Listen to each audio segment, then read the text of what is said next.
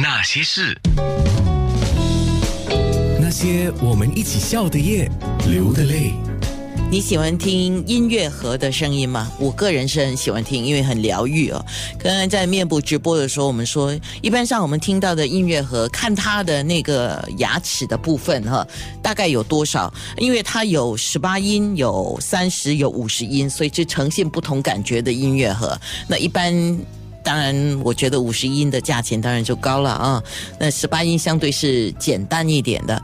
那今天我们说到不同主题、不同类型、不同设计的音乐盒，两位原本是专业人士的他们合作伙伴，呃，诶，我们刚才忘记问，不知道谁要回答我这个问题啊？你们创办你们这个 OK 嘟嘟的工作房这个工作室啊，呃，已经有多久了？多少年了？嗯，他快要三年了，快要三年了。哦，才三年呢。啊，对对，还是很年轻。对，因为感觉我们说到那个，像我们去北海道的小樽看的那个呃专卖店啊，这个叫专卖店，哦，那个应该是历史悠久了，对吧？好，那我们今天要说到音乐盒的保养了。重辉跟 Derry 是 Derry 来说这个音乐盒的保养吧？是，对，就由我来讲解吧。啊。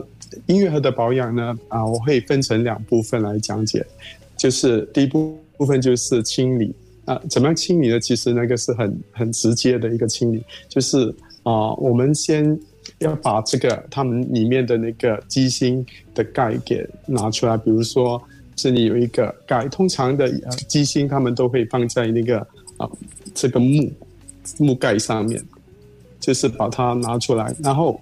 呃，在上面机芯的部位，你就是喷了一些清洁剂。那清洁剂呢，通常我会建议啊，如啊 WD 四十，WD 四十你可以在一些五金店那边很容易就买到，这是很很普遍的一个清洁剂。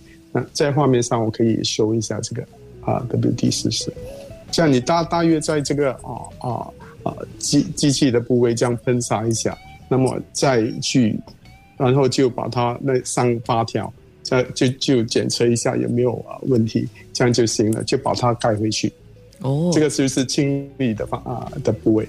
有感觉上我在手表店、钟表店常看到这样的一幕啊，就是 然后就清理那个机芯嘛，对吗？就我们戴的手表，现在人。就没有什么戴手表，像我，你看我也是没有戴手表，所以这样的画面就见得少了。当然，我们知道新加坡炎热，我们就不应该把这个音乐盒曝晒，就在阳光底下晒晒，它的材质就会改变，对吗？啊，对对啊。那么我来讲一些有什么啊东西我们需要避免的啊，让我们用音乐盒的时候享受音乐盒的的的美丽的时候，我们千万不要用蛮力去上那个发条。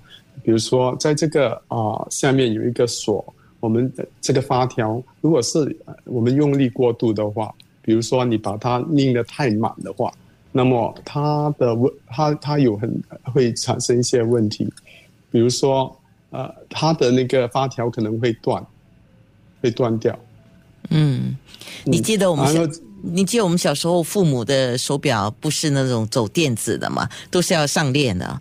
那上链的时候，我们有时候拿来玩哦，我一直转，一直转，一直转，一直转，转到不能转还在转，就会把那个手表给转坏，是一样的道理，对吗？对对对，因为这个发条它本身啊里面有一个弹簧，那弹簧它是的弹性它是有一个有一个限度的，所以我们不能够拎得太满。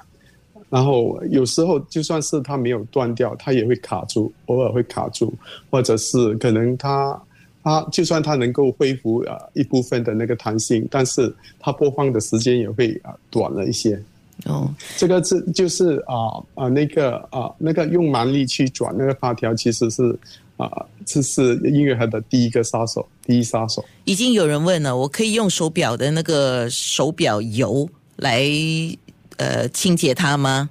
可以吗？可以的，可以的，一样的。他们的机器的的构造大致上也有相同的地方。好，在面部直播，我们来说的更仔细一点。那些人，那些事。